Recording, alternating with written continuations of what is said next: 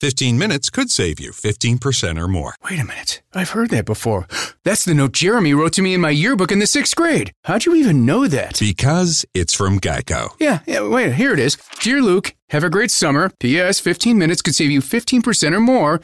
Love, Jeremy. Geico's had this tagline for years because we help save people money. So wait, you're saying Jeremy copied you? yeah, that actually does sound like something the J-Man would do. Geico. 15 minutes could save you 15% or more.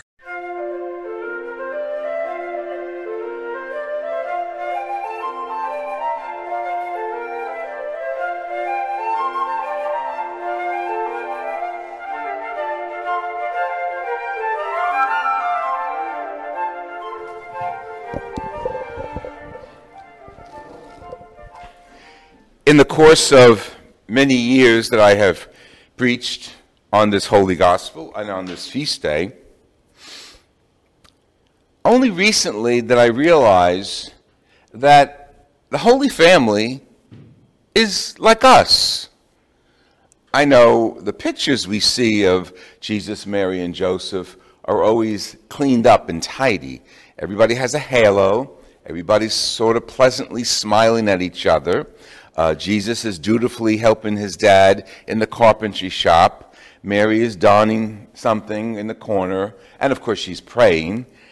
And I always felt that was really nice, but out of touch for my family, anyway. But yet, the Holy Family is a model that God has given us to follow in our own families. And I think if we examine the real authenticity of the Holy Family, we'd probably be able to identify more with them on a human level and then aspire to join them on a spiritual level. You know, Jesus had ancestors, you know. Joseph had ancestors. Mary had ancestors. And if we were to trace the family tree of Jesus, we saw he has some skeletons in his closet.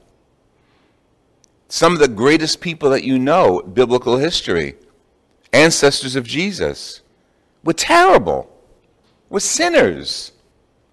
David, the great King David, was an adulterer. He sent his favorite captain out in the front guard to fight a battle so that he could have the guard's wife. This is an ancestor of Jesus. We don't know what was Joseph's mother and father's reaction to the fact that he's marrying a girl who's already pregnant. Was, she, was he blackballed by the family? I don't know. Luke certainly didn't include that in the gospel. But we know it was a dangerous situation because of the law of the Jews, that indeed, except for the fact that it was inspired by God and the Holy Spirit came upon Mary, she could have very well been taken out of town and stoned to death. See, the Holy Family is really like our families. We have skeletons in our closet. I'm not going to reveal too many, but we have skeletons in our closet, don't we all? And, and think of the old lady in the, in the church, Anna. There's always an old lady in church. No one, no one here, of course. You're not old enough to be an old lady in church. But there's always an old lady in church praying all the time. And I identify with my grandmother, Celeste. She had a place, third row, right side, in her parish, Holy Rosary in Jersey City. That's where she went every day. When I was a child, small, like, like Timka's size, I would go with her to church.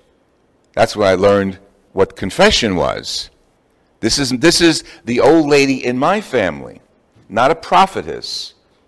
And I said one day to Grandma, What's that, what's that, that room with the, with the cloth over it and the door in the middle? It was a confessional. She said, Oh, that's where, that's the way you tell the priest you sin. I said, You tell the priest your sins? I didn't know I had sins. I was a kid. And she says, Oh, yeah. She says, um, I said, Well, how do you do that? She said, Well, I go in. I said, Blessed me, Father, for I know sin. I know killing nobody. I know sleeping with nobody but my husband, and I pray every day. Oh, I says, that's what sin is, huh? Telling God how wonderful you are. The prophetess Anna is not telling anybody else but Jesus, how wonderful He is. So there is sort of identification with all of us, and we all have one of those people in our family. We all have children in our family, my nieces and nephews, your own children, that you hear praises about. I mean, come on, this has happened to all of us. You come home and you're, you're as a kid, you're in trouble, you don't take the trash out, you don't dry the dishes, you don't do your homework on time, and then you meet with the teacher who loves your son or daughter. Your son is such a good kid in class. He gives so much of his time. He always erases the board. He dumps the trash. He collects for the poor in class. And, you know, you, you hear and you go home and you, and you say, is that my son or daughter that that teacher was talking about? So we all have that in our family tree. And then there's the old Irish story of this man who was kind of mean, kind of liked the drink, and eventually he dies. At the funeral home, the mother and her sons sitting there, and people are coming up, going to the, the pole, and coming over to her and say, Oh, Mrs. McGillicuddy, your, your husband was wonderful. We loved him at work. Somebody else would come up and say, Oh, Mrs. McGillicuddy, he was so generous with people. He gave uh, uh, until we all had enough. And, and the compliments kept coming to her about the guy in the coffin. And she says to her son, uh, uh Tell me now, Luke, go up and see who's in the box up there.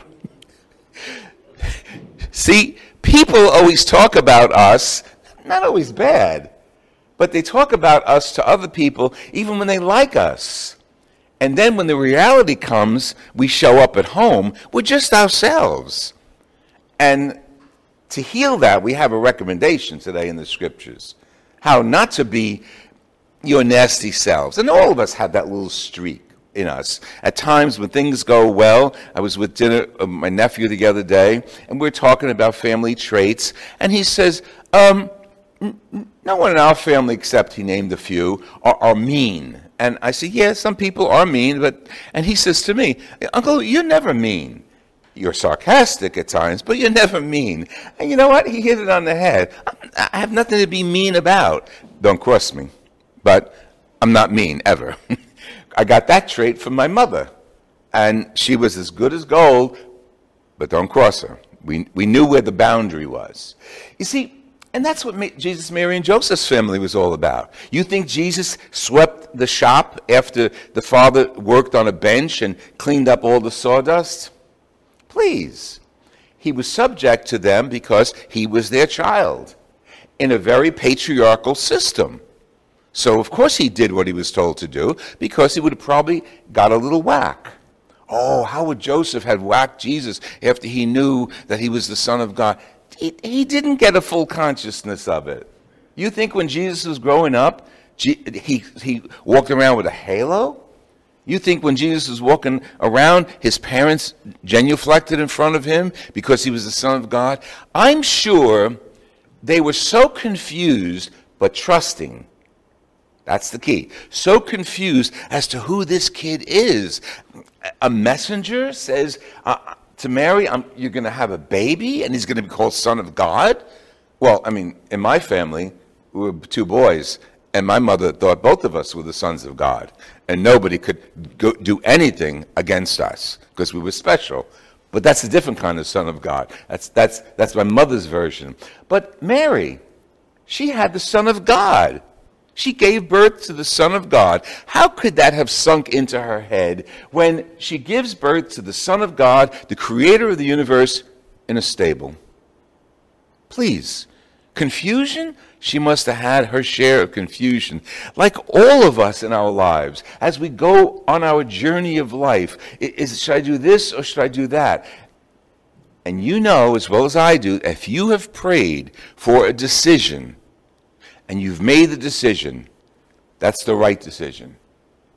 Why? Because if we unite our own souls, our own spirituality to God, and we do His will, then His will becomes our will.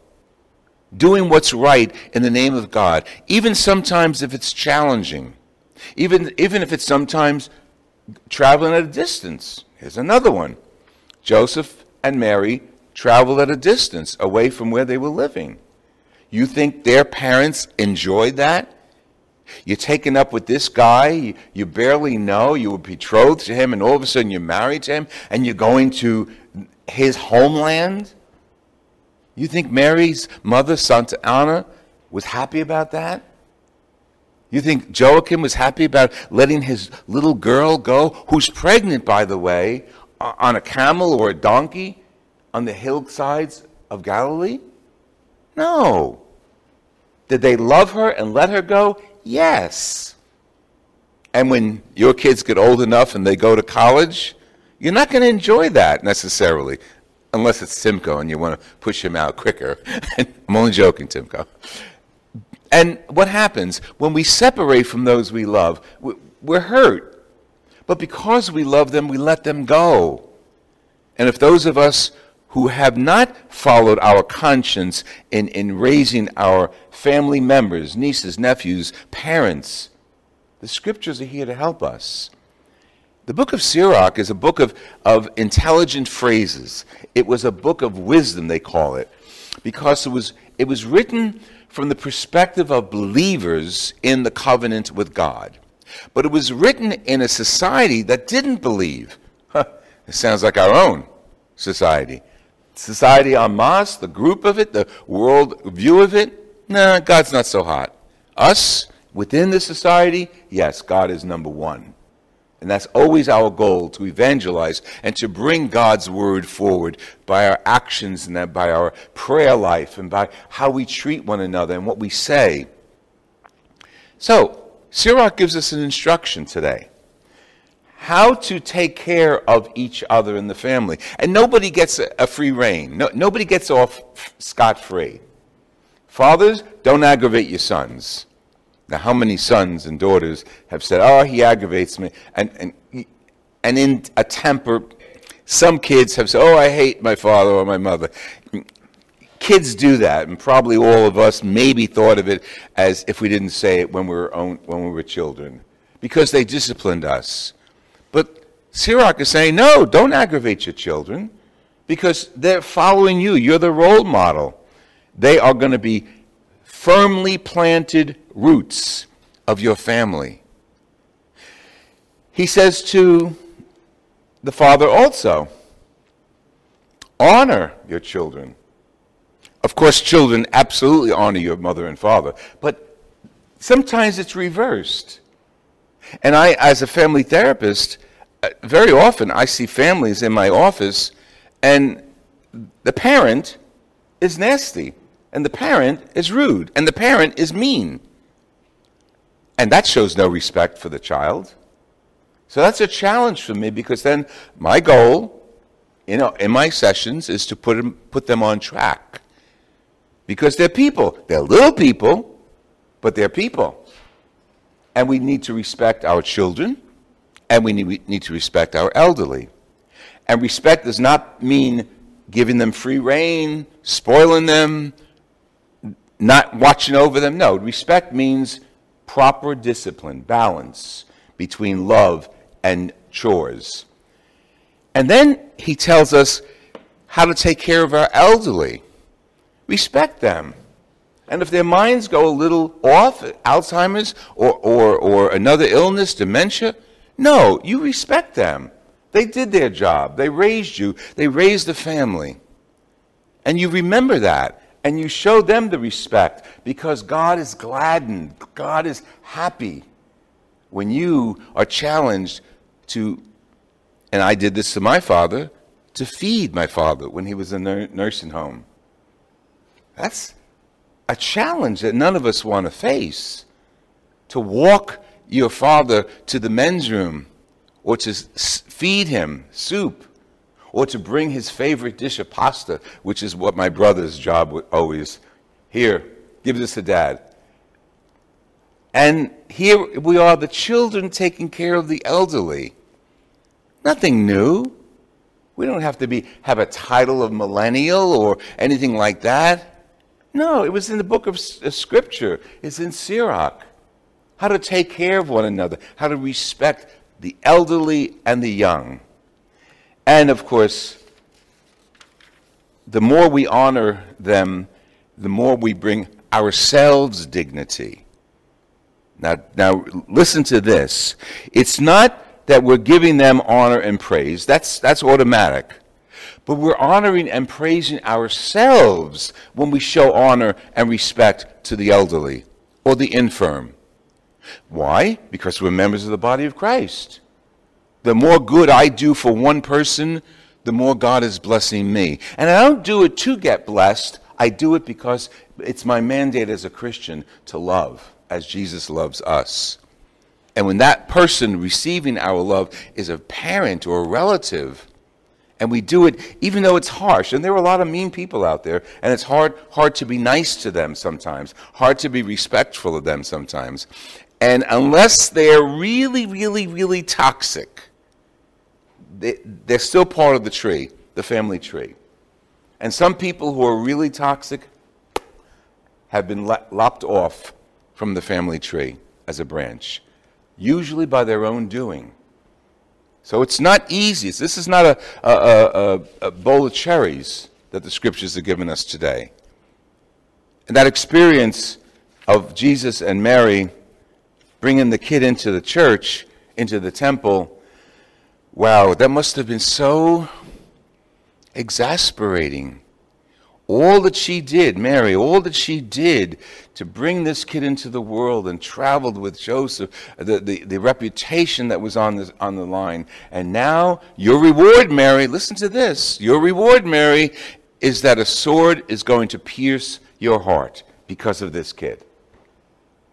This kid, Jesus Christ, is going to be the cause of the rise and downfall of many. See, it's not an easy ride because they have that picture of the Holy Family all neat and clean in their, in their workshop. No, the Holy Family is like our family. The ups and downs, the ancestors that are dubious, the ancestors that, that are bones in the closet, skeletons in the closet. Yeah, they're like us. They're like us. I'm going to presume one thing, though. I'm going to presume that when Paul wrote his letter to the Colossians, he knew of the Holy Family. He knew of Jesus, Mary, and Joseph. If not firsthand, at least secondhand. I don't know if he knew Mary. He met Jesus in that vision on his way to, to Damascus. He may have known Mary. He may have known Joseph. He may have known the, the relatives. So when Paul writes to us, oh, by the way, it says Colossians no, it's us. This letter is to us. How to get up in the morning and how to prepare for my day as a family member. Get dressed by putting on humility, compassion, gentleness, patience, and bearing with one another, forgiving one another. It's a lot easier to put a scarf, or even these days of COVID, a mask, than to put those characteristics on, which mean prayer. Before we do it, we need to pray. When we wake up and we have things in our hearts against someone in our family or our neighbors or people we work with, pray. Because that's the only way these characteristics are going to be ours to put up with one another. Because over all these things, Paul is telling us put on love. And you know what love is, of course, but think of how we talk about love evangelically. God is love. So, above all these things and all these things that we're working on, and as we get it up in the morning and we prepare ourselves to face the day, put on over everything God and His love for us in giving us his only son to be a role model of our family, along with Mary and Joseph. So, to all of you, happy Family Day. Enjoy your families, struggle with them, but be real with them, as real as Jesus, Mary, and Joseph were with each other.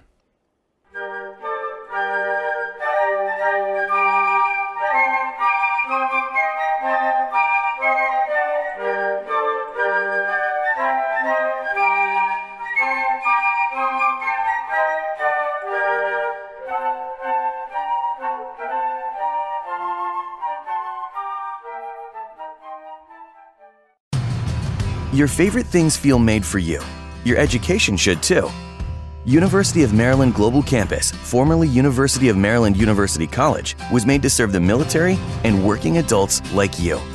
Today, we continue that tradition by offering frequent start dates so you can get started with convenient online learning that fits your schedule, by recognizing your accomplishments with credits you can earn for what you know, by providing no cost online resources replacing most textbooks because a college education can fit your budget too, and with no SAT or GRE required for most programs. University of Maryland Global Campus, made for you. Last year, we awarded more than $15 million in scholarships to qualified students, including community college students, service members, veterans, and working adults just like you. Discover how we can make your education and your goals for the future a reality. Visit us at umgc.edu. That's umgc.edu. Certified to operate in Virginia by SCHEV. Don't miss the year end appliance savings now at Bray & Scarff with incredible deals in store and online. Their best selling models are in stock and ready to go. So book your one on one VIP appointment now. Get exclusive double rebates on select GE Profile and Cafe packages, plus a GE Ultra Fresh front load washer and dryer pair, priced too low to advertise. Enjoy the year end savings going on now at Bray & Scarff, where it doesn't cost more to get more.